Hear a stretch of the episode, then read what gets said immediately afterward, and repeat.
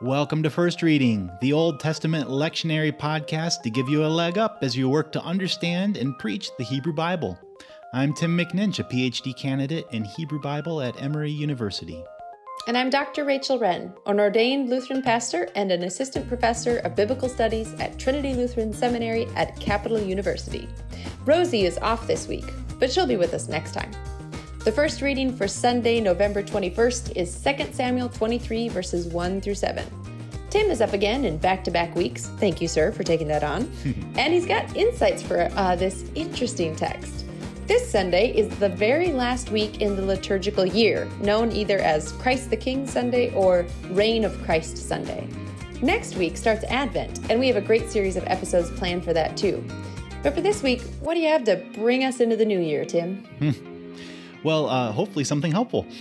Uh, you might think it's an odd week to preach from the Old Testament reading, uh, being uh, Christ the King Sunday and all. But the reading takes us back to another momentous transition, the end of King David's reign. Mm. The poem that forms this week's reading is presented as his quote unquote last words. And so it's kind of interesting to reflect on this on the last week of the liturgical year. Okay. All right. I see where you're going with this. So, all right, start us off. You said this is a poem. What's a poem doing in the narrative book of Second Samuel? Ah, well spotted. Well, thank you. Yes, there are a few poems sprinkled into the historical narratives of the Bible, and it's worth noting from an exegetical point of view that these are indeed sprinkled in. That is, these poems were probably added to the narrative after the fact mm. sometimes long after the stories were codified, as seems the case with this one. So, poems like this often function to help frame the larger collections of stories and to sum up big ideas. Mm, I love that idea the idea of a poem or a song being used to draw everything together. It, it reminds me of like Hannah's song at the beginning of First Samuel, which you mentioned last week. Exactly. Or kind of like the hymns sometimes do in our church services. Yeah, very nice. Okay, so what's this poem framing or, or summing up here at the end of Second Samuel and David's life? Well, that's the key question. And uh, you might notice something quite odd about all this if you keep reading after the end of the poem. These aren't actually David's last words. So weird. I know. I mean, David has lots more to say and do before he finally kicks the bucket. So that only adds to our notion that this poem was placed here not to continue the narrative flow of the story, but to make a special point at this juncture near the end of David's reign, but not quite at the end of his life. Mm, so it's his last words without being his last words, kind mm-hmm, of. Mm-hmm. Okay. All right. So unpack it for us. Well, I'll do my best. Uh, first of all, in addition to being called David's last words, this poem is also described as an oracle. In Hebrew, the word is neum, neum David, the oracle of David, which is a word that's usually reserved for prophetic utterances. Yeah. So this is set up not just as David's own reflections, but as a revelation of the divine word. In a way, God's last word on David's rule. Yeah. And it also awards David the status of a prophet, you know, kind of like a, an honorary doctorate here near the end of his life. anyway, that word from God is a message about good, godly rulership. Hmm. Those who rule with justice, with reverence toward God, are like, it says, the sunshine on a clear morning, gleaming off the dewdrops. Just leadership is refreshing, life giving, wholesome. Yeah, it's like, I've got sunshine on a cloudy day. Do do do do do do. Yeah, there you go. Yeah, there you yeah. go. And David has a kind of pat on the back for himself in verse 5. He asks rhetorically, Isn't my rule just like that? And my household, my dynasty? Uh. Hasn't God made my dynasty secure, eternal, prosperous? Yeah, I mean, if we're going to look at this David of the book, I don't know if we would call it completely just, but he, this is his last siren song, so let's let him have it. Absolutely. And then the poem ends by contrasting this kind of positive outlook with those who rule poorly. They're described with images of thorns and untouchability and consuming fire. Interesting contrasting images. Huh. So, what do you make of this? Well, I think you already have touched on where I'm going with it. For me, the curious thing is the ambiguity in that rhetorical question that David asks Oh. Is not my house like this with God? Well, I think David means us to answer, Yeah, of course, you're great. But, like you were hinting, in the wider context of the David story, there are some Hmm. serious flaws in David's leadership. Yeah, rape of Bathsheba, murder of Uriah, not supporting his daughter when she's raped by his son. and the weird census story that follows this poem and is Yeah. also painted as a huge mistake on David's part. Huh. And as far as David's uh, household, his dynasty, it sure had lots of ungodliness and failure. And ultimately, the line of David fell. Huh.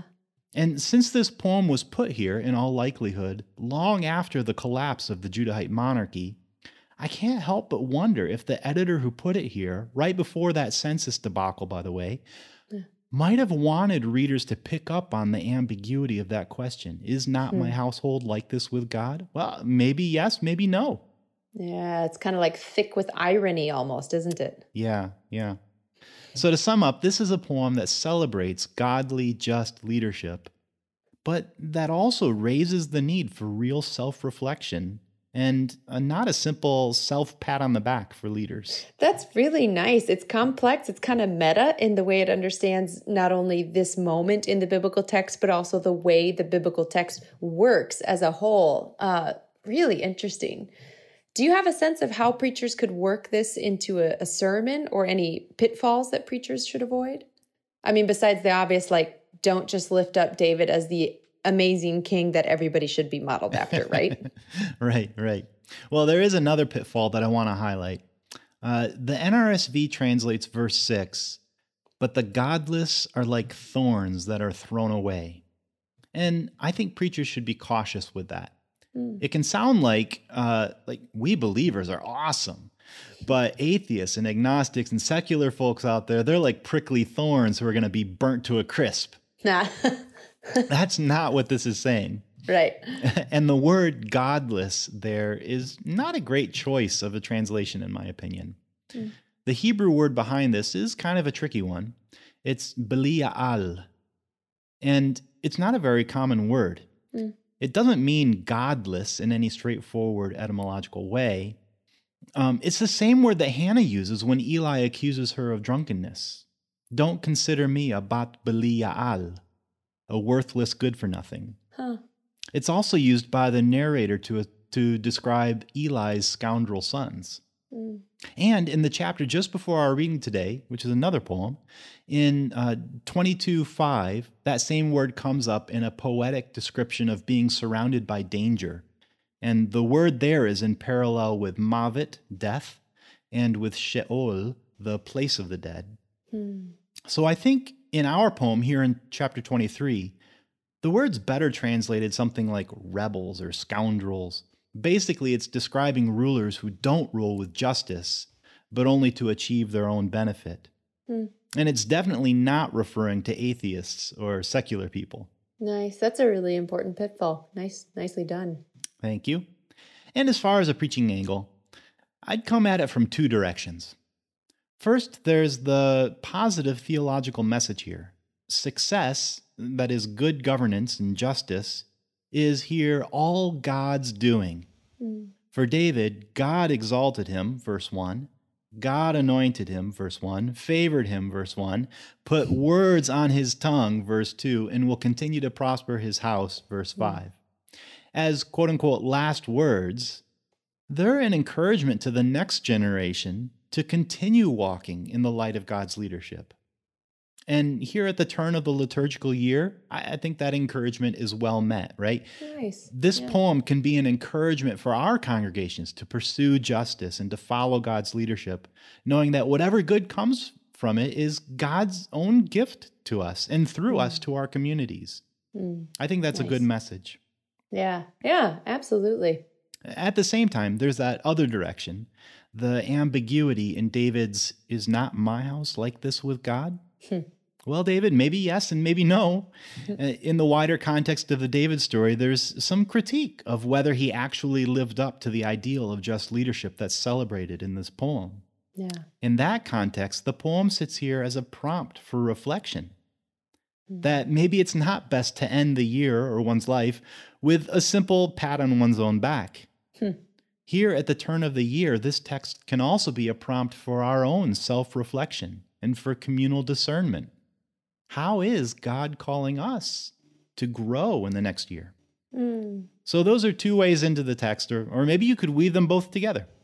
I love that idea. I, I so the, the the idea that came up to me for kind of a, a sermon fun little exercise and this wouldn't work for every context but you could have folks pull out their phones or a notepad or something and just say write a 10 line poem on what you know you think god is calling us to in this next year just give them like three minutes to say we're going to be quiet and write for three minutes and then just have them write and kind of begin that reflection time as you head into Advent and head into the new year. I think that could be really interesting to do. And, you know, the sermons aren't the only places where we get to interact with biblical texts like Yeah. this. This would also be really relevant for, you know, say uh, um, a church uh, session or council or Yeah. consistory or however it's labeled, the leadership structure in your church. Um, Yeah. This is a, this could be a great prompt for a kind of, uh, uh, careful self-reflection and and listening to God for what's Yeah. what's going to happen in the new year and new generation. I wonder what it would be like with confirmation students, even too. Hmm, interesting. Fun. Well, folks, I'd love to hear. We'd love to hear if you do this and if you uh, if it prompts some self reflection in your community that you'd be willing to share. Well, all sorts of different ways this text could be used as a sermon, as a devotion, as a confirmation exercise. We'd love to hear about any of them. If you'd like to communicate with us, you can find us on Facebook or at our website, firstreadingpodcast.com. If you found good stuff here and want to listen more, you can get past episodes on our website, or you can subscribe to never miss a future episode. We'd like to give a big thanks to Trinity Lutheran Seminary at Capital University for a grant that helps us do what we do. Until next time, I'm Rachel Wren. And I'm Tim McNinch. Have a great week.